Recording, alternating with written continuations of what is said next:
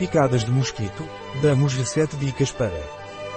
Lesões de parasitas e insetos são picadas ou picadas que causam inchaço, coceira ou vermelhidão em maior ou menor grau.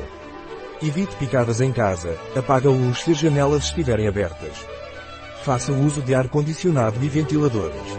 Revise espaços escuros e úmidos. Evite o acúmulo de água em potes, vasos. Afaste-se das áreas onde os insetos frequentam ou fazem seus ninhos. Evite perfumes com odores fortes e penetrantes.